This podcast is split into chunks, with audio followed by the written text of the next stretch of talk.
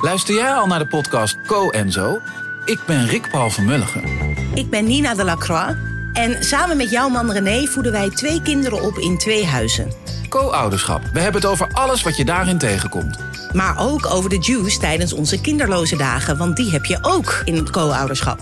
Een podcast voor alle ouders in alle vormen, maar ook voor alle mensen zonder kinderen. Zijn we eerlijk, heerlijk herkenbaar.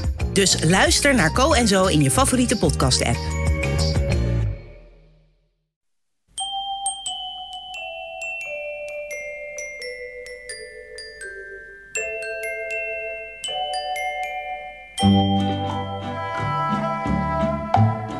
Welkom bij aflevering 350 van Echt Gebeurd, de podcast waarin mensen hun eigen waargebeurde verhalen vertellen.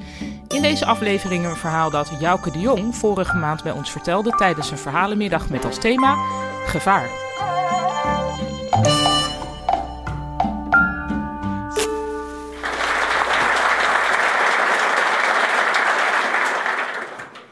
Het was winter, 1996. Het was koud. Had een paar dagen flink gevroren. En ik liep met een collega op het beursplein hier in Amsterdam. Ik werkte in die tijd op het bureau Warmoestraat. Een bijzonder bureau in een bijzondere buurt. En die buurt was zo bijzonder omdat eigenlijk in één vierkante kilometer op de wallen er van alles gebeurde. We werden overspoeld door toeristen, hoerenlopers, drugsdealers, zwervers, verslaafden. En wij moesten proberen, onze taak was dan om de orde te handhaven. En om hulp te verlenen aan hen die dat behoeven. Nou viel dat niet mee. Dat gebied was een noodgebied. En dan moet je je voorstellen dat er andere regels gelden dan in de rest van Nederland. Bijvoorbeeld een van de belangrijkste regels die daar gold, is dat je daar wel naar de politie moest luisteren. Een andere regel was dat er een samenscholingsverbod was. Dus er mochten niet meer dan drie mensen bij elkaar zijn. Dus we waren de hele dag bezig op straat om mensen op te jagen. Vooral drugsdealers en verslaafden. En tussendoor liepen er dan mensen verkleed als Fred Flintstone met van die opblaasknuppeltjes liepen ze rond om een vrijgezellendag te vieren. Het waren hele leuke tevreden. Maar wij liepen op het, uh, op het beursplein. Het was koud, het had gevroren. En op de bovenste treden van de trap richting uh, de beurs van Berlage zag ik Saalman liggen. Saalman, een bekende verslaafde van ons, uh, die lag daar doodstil met een bekertje koffie voor zich, die hij eerder op de avond bij ons op het bureau gehaald had. De koffie was bevroren. En Saalman lag daar doodstil. Saalman was een verslaafde die regelmatig op het bureau kwam.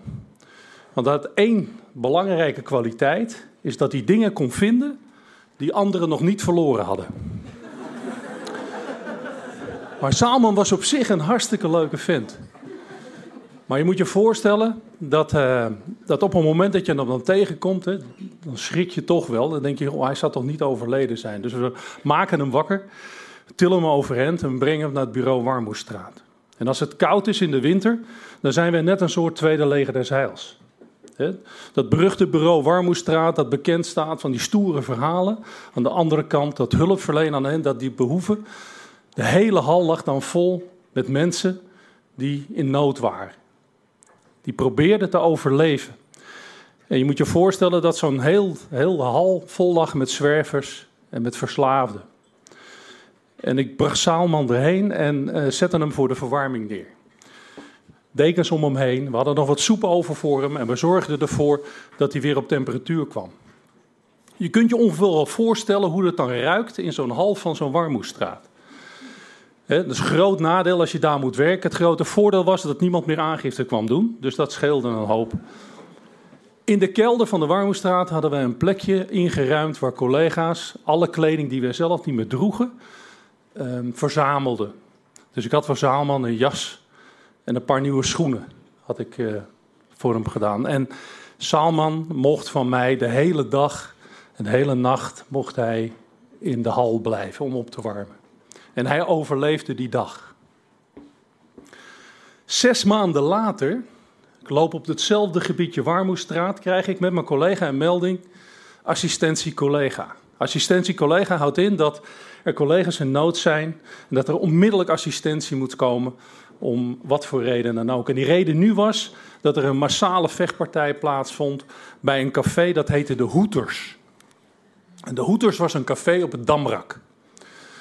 En voor degene die De Hoeters niet kenden, De Hoeters was een café waar schaars geklede dames met grote hoeters in de bediening liepen en met name bezocht worden door Engelse toeristen. En niet die toeristen met een bolhoed die een kopje thee kwamen drinken. Nee, die toeristen die zich de hele dag laveloos sopen. Uh, dan beginnen uit te kleden, want dat doen die Engelsen. En als ze zich uitkleden, dan zie je dat pisgele huidskleurtje van ze met die hele lelijke tato's. En dan beginnen ze op tafels te dansen. En met dat ze op tafels beginnen te dansen, kun je je voorstellen dat er ruzie uitbreekt. Dat er, dat er om het minst of geringste een vechtpartij uitbrak. En dat gebeurde daar ook, een massale vechtpartij. En ik ren samen met mijn collega erheen. En wij steken het Damrak over. En met dat we het Damrak oversteken en op het totaal kwamen, zie ik een massale vechtpartij met heel veel mensen daar. En op dat moment vliegt er een barkruk door de lucht. Langs mij heen, midden in het gezicht van mijn collega. En die valt op de grond bloedend, en die blijft daar stil liggen.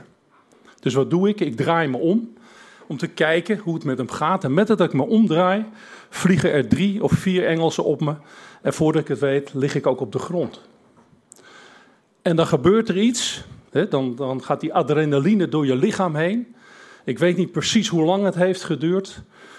Maar dan loop je te vechten. En ehm, en hoe lang het geduurd heeft, wist ik niet. Maar op een gegeven moment lukte het mij om de mannen van me af te slaan.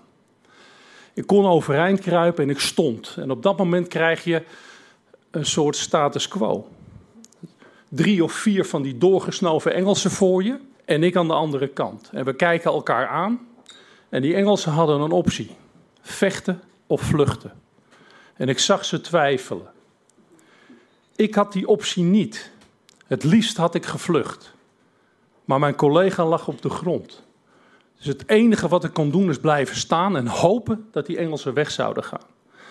Maar iets in me zei dat ze dat niet van plan waren. Dus dan is er nog één middel en dat is je vuurwapen. Dus in een split second gaat mijn hand naar mijn holster toe. En op dat moment besef ik dat ik mijn vuurwapen kwijt ben. Mijn pistool zit niet meer in het holster. In pure paniek kijk ik om me heen. Ik kijk nog eens een keer voor de zekerheid naar dat holster, maar hij was echt weg. En in het melee van mensen op dat damrak zoek ik in paniek naar mijn pistool. En ik kan hem niet vinden. En we hebben, op dat moment hadden wij een, een Walter P5, heet dat pistool. Daar zitten acht patronen in de patroonhouder en één in de kamer. En dat pistool is altijd doorgeladen. Dus die, al die televisieseries waar je ziet, ik ga nog even dit doen, is niet nodig. Dus als iemand hem oppakt en hij zit met zijn vinger aan de trekker, dan gaat dat pistool af. En ik stond tegenover die vier doorgesnoven Engelsen. En zij merkten natuurlijk dat ik in paniek was. En eigenlijk hadden ze al besloten om mij aan te vallen. En op dat moment, dat moment dat ik dacht van nu, nu gaat het gebeuren, word ik op mijn arm getikt. En ik hoor een stem zeggen, hé hey, beambte, zoekt u deze? En ik kijk naar links en ik zie Zaalman staan.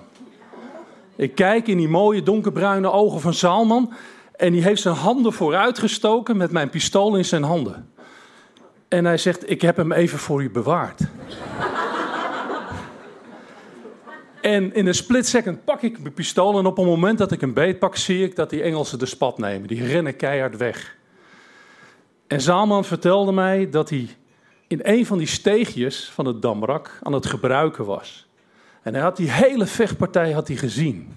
En hij had dus gezien dat ik op de grond terecht kwam, dat mijn wapen uit mijn holster viel. En eigenlijk met gevaar voor eigen leven is hij daartussen gaan staan. En je moet je voorstellen als een junk een vuurwapen pakt en dat in zijn handen heeft en andere politiecollega's zien dat, dan loop je ernstig gevaar. En hij is er teruggeslopen in zijn, uh, in zijn steegje en hij heeft zijn pistool bewaard en op het juiste moment aan mij teruggegeven. En Zaalman heeft er die dag voor gezorgd dat ik weer veilig thuis kwam. Ik heb het die dag door hem overleefd. Dank jullie wel.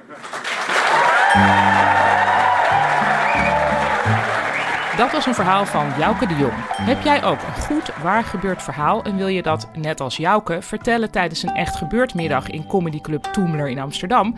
Geef je dan als verteller op via onze geheel vernieuwde website www.echtgebeurd.net. Voor de editie van 15 mei zijn we specifiek op zoek naar verhalen rond het thema te water. Maar ook met andere mooie verhalen mag je je bij ons melden. En ons, dat is de redactie van Echt Gebeurd, bestaande uit Micha Wertheim, Bijke Aarts, Maarten Westerveen, Renette Kwakkenbos, Tom van Rooyen en mijzelf, Paulien Cornelissen. Productie Hanna Ebbingen, zaaltechniek Jasper van Oorschot, podcast Gijsbert van der Wal. Dit was aflevering 350. En als je nou met plezier naar Echt Gebeurd luistert, geef ons dan veel sterren en cijfers en goede kritieken in je podcast-app. Want daarmee help je ons aan nieuwe luisteraars en dat betekent weer nieuwe vertellers uiteindelijk. Tot volgende week en vergeet niet, de mens vindt veel, maar probeer eens iets te vinden waar een ander iets aan heeft.